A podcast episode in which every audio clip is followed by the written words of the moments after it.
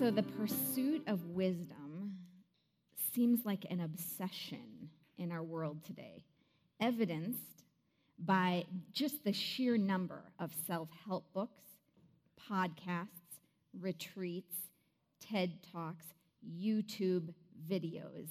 The uh, pursuit of wisdom seems like an obsession. But so much of the searching for wisdom is based on the assumption that wisdom can be found in a product. A product that can be packaged and delivered to whoever really wants it. That wisdom is found in a prize. Like if I just listen to the right podcast, I'll have the wisdom I need and know what to do. If I just make the space and time in my life and dedicate the resources to go on that mindfulness yoga retreat in Costa Rica, I'll have the wisdom I need. If I'll just dedicate time and money and resources to that life coach that everyone's talking about, I'll gain the wisdom I'm seeking. But the question is in all this searching for wisdom, are we really finding it? Today, we wrap up our series on the book of Proverbs, a book in the Bible that is dedicated to attaining wisdom. Eugene Peterson says this. He defines wisdom this way Wisdom is the art of living skillfully in whatever actual conditions we find ourselves. And today we're going to wrap up this series by looking at the final chapter in the book of Proverbs, Proverbs 31. This poem in Proverbs 31 can be read a number of different ways. Some are more helpful than others. Two common ways that this poem can be read are what scholars would call descriptive or prescriptive.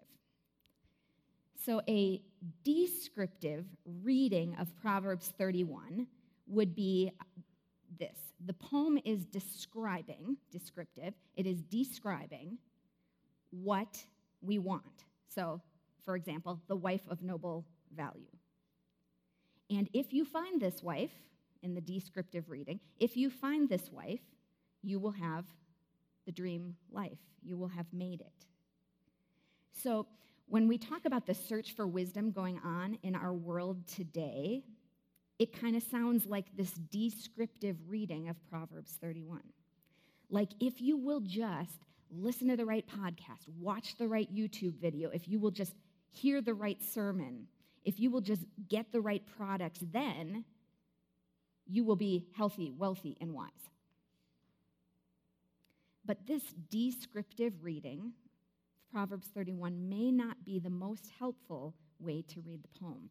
Okay, another common way to read it is prescriptive.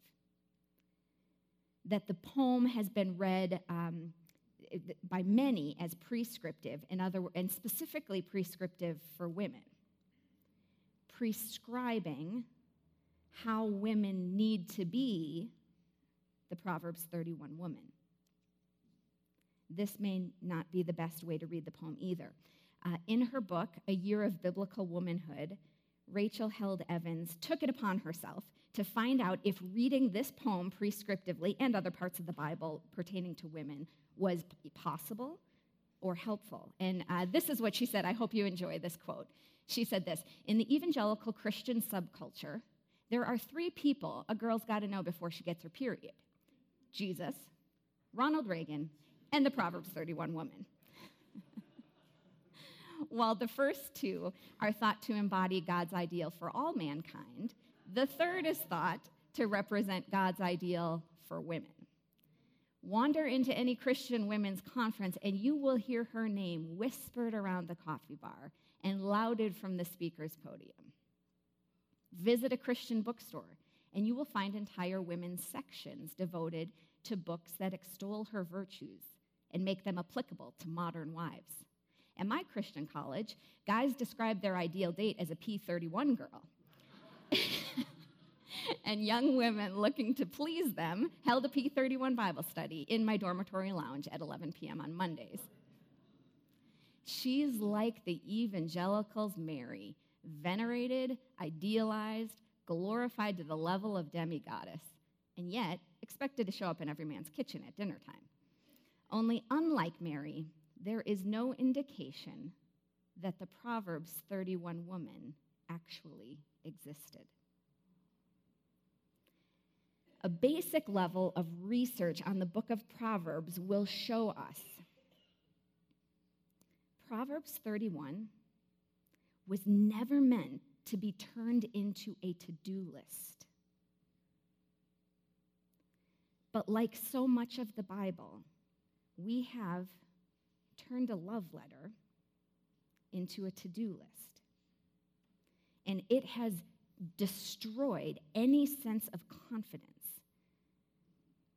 in so many of God's beloved, precious souls, his people.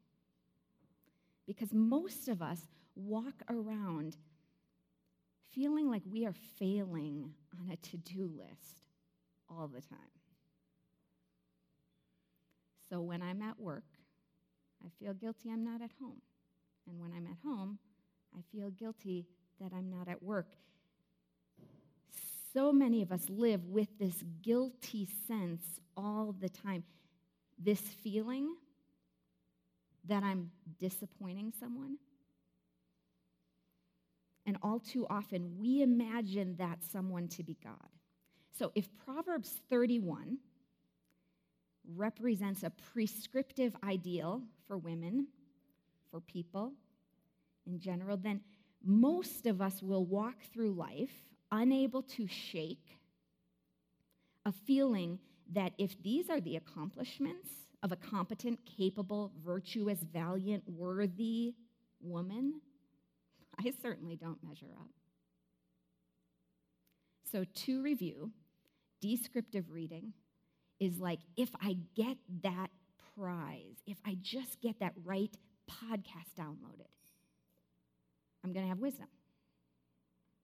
Prescriptive is if I just do these ideal behaviors, if I just live out these virtues, I will have wisdom.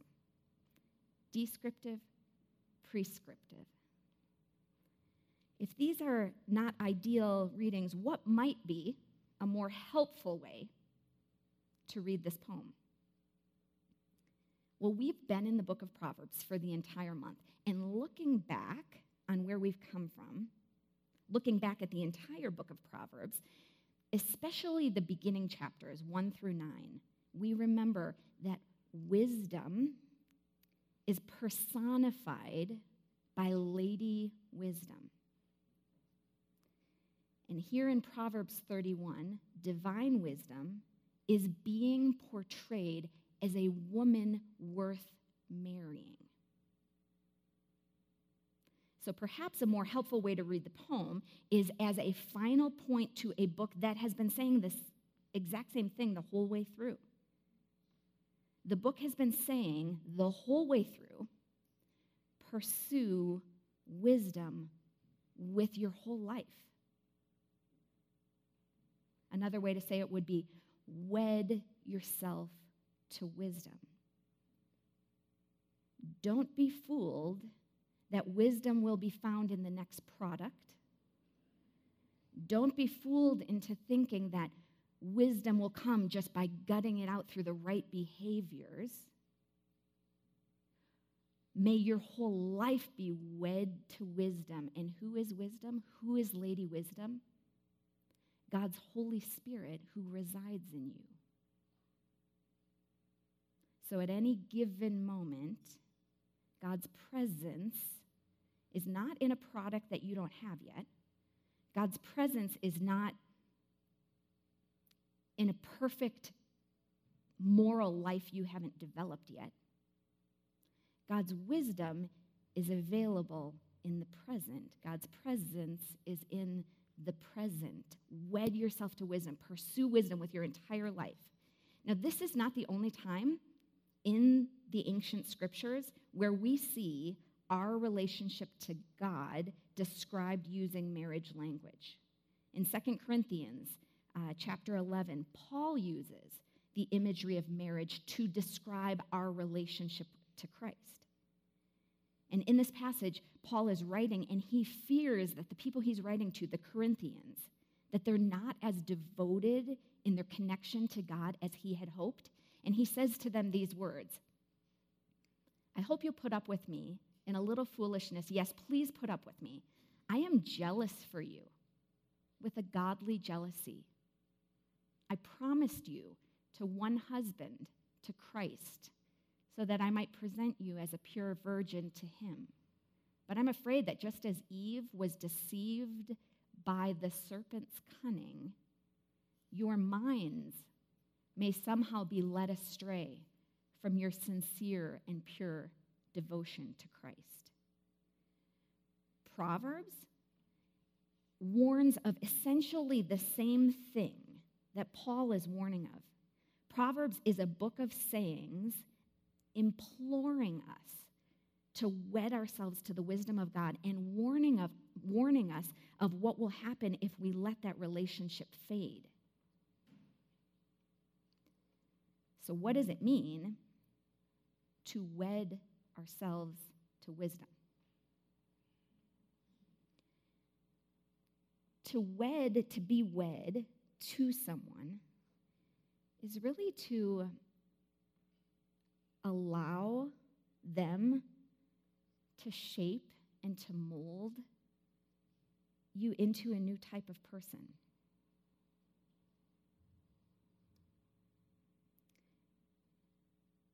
I'm a new creation. We just sang. I'm forever changed. Because I've allowed you, God, to mold me and shape me and change me.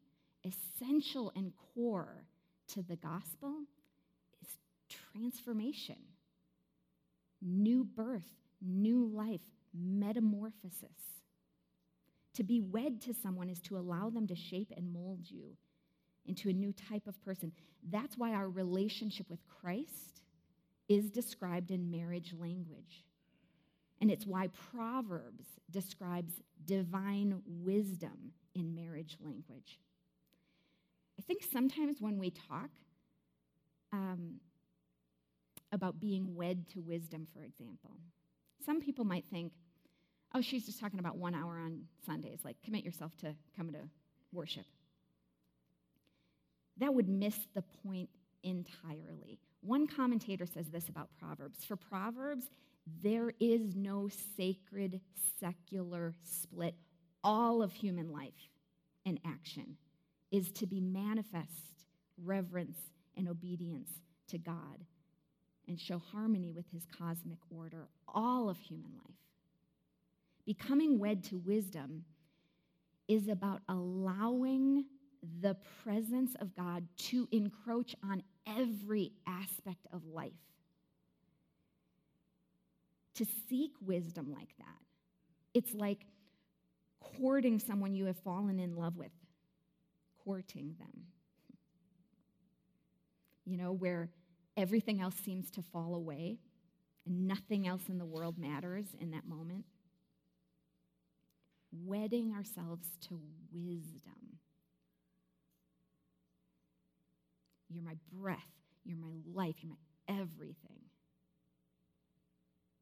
Uh, in his book, The Wisdom of Each Other, Eugene Peterson says this You can see now from my comments that my gut feeling is that the most mature and reliable Christian guidance and understanding comes out of the most immediate and local of settings, the ordinary way. We have to break this cultural habit of sending out for an expert every time we feel we need some assistance. Wisdom is not a matter of expertise.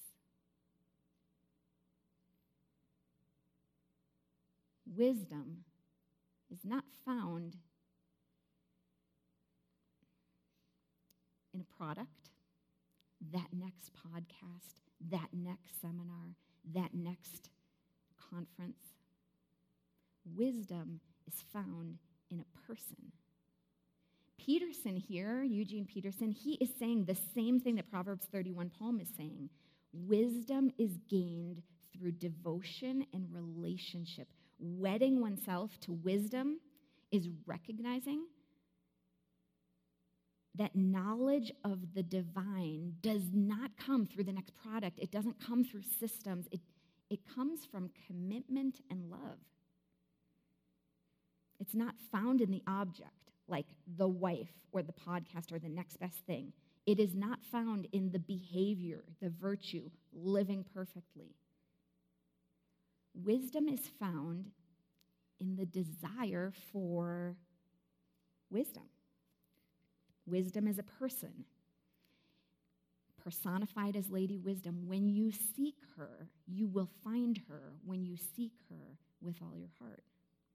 So, the emphasis of Proverbs 31 poem is this desire to wed oneself to wisdom, to the incomparable wisdom of God. Because really, the gospel, the gospel is not about products. It's not even about behavior. It's about the motive of the heart and the depths of your desire for God and the depths of God's desire for you. So, which way do you view wisdom when you think about it this way? Do you put most emphasis on finding wisdom through some product?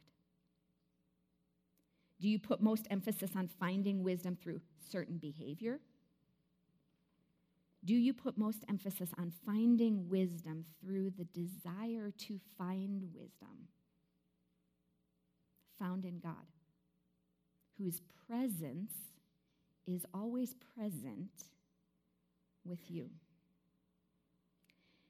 Just to wrap up this whole series, I want you to hear from Carol Schmidt via video who is a part of our faith community. She has shared some of her story. And the reason I'd like to conclude the series with this is because if wisdom is the art of living skillfully in whatever circumstances we find ourselves in, we have to acknowledge a lot of times we find ourselves in circumstances we do not want, we would not choose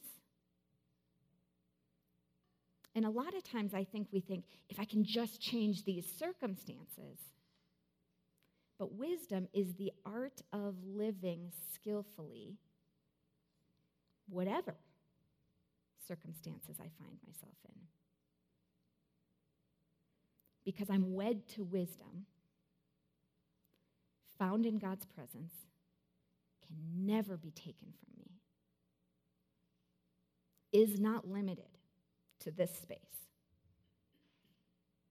Being wed to wisdom is I hold the hand of the one who's defeated a far greater foe than anything I'm facing today.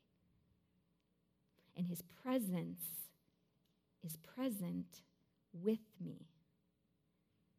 So my wisdom isn't found in the next best product, it's not found in getting a perfect life together, but to listening to the voice of the one who is always says, I will never leave you or forsake you. And learning to hear his voice day in and day out. So I uh, want you to hear from Carol. Uh, and uh, this is Carol. Let's take a look.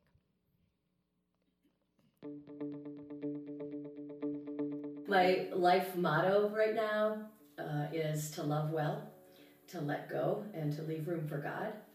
I'm Carol Schmidt and um, I do a lot around here because I love it here. Uh, always, I love to be interacting with the people here. I didn't grow up in a Christian home. Uh, I grew up with an alcoholic mother, and um, I think my dad coped with that by just hiding at work. And when he was home, he was angry. Um, so I grew up having some maternal responsibilities with my three brothers and lacking a feeling of love and belonging. So when I was 17, Jesus came to me and met me at that point of need. Um, it wasn't anything dramatic, but a friend gave me a Bible and I encountered Jesus.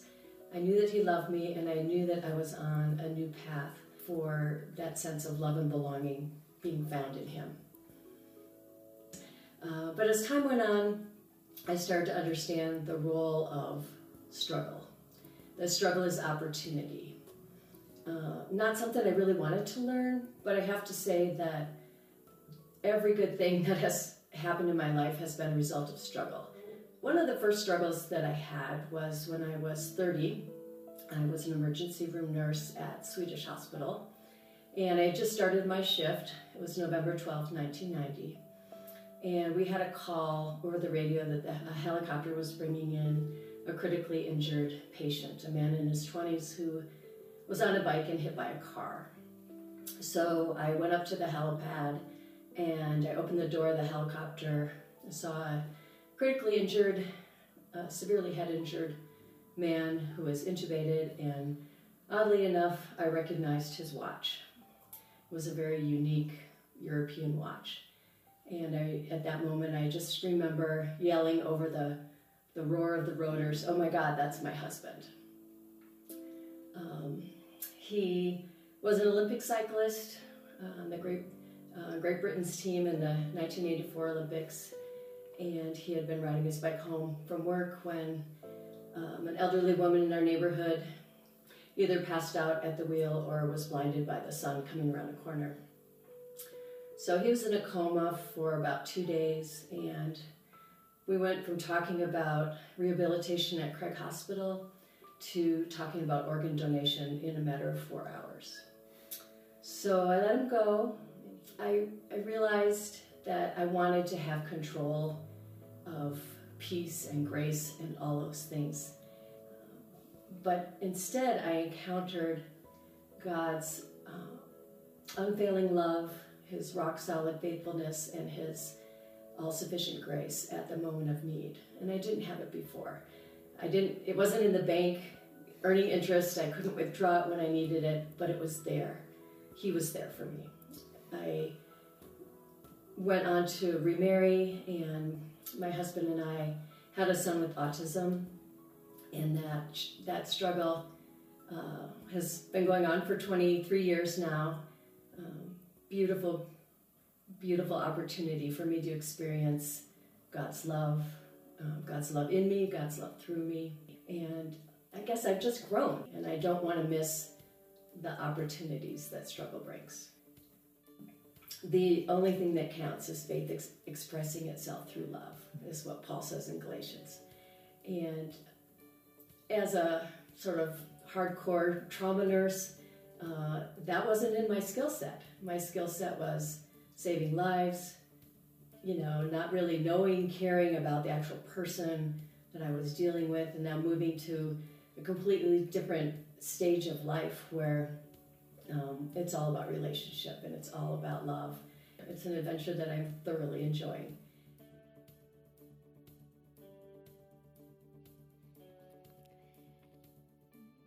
To me, it's such a picture of wisdom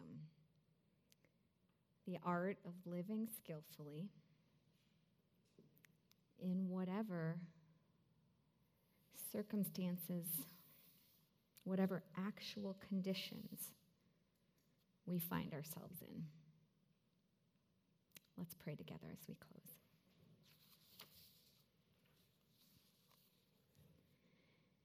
God, of all the practices in our lives, The most holy and necessary practice is your presence. And you are always present. It is we who are so often absent.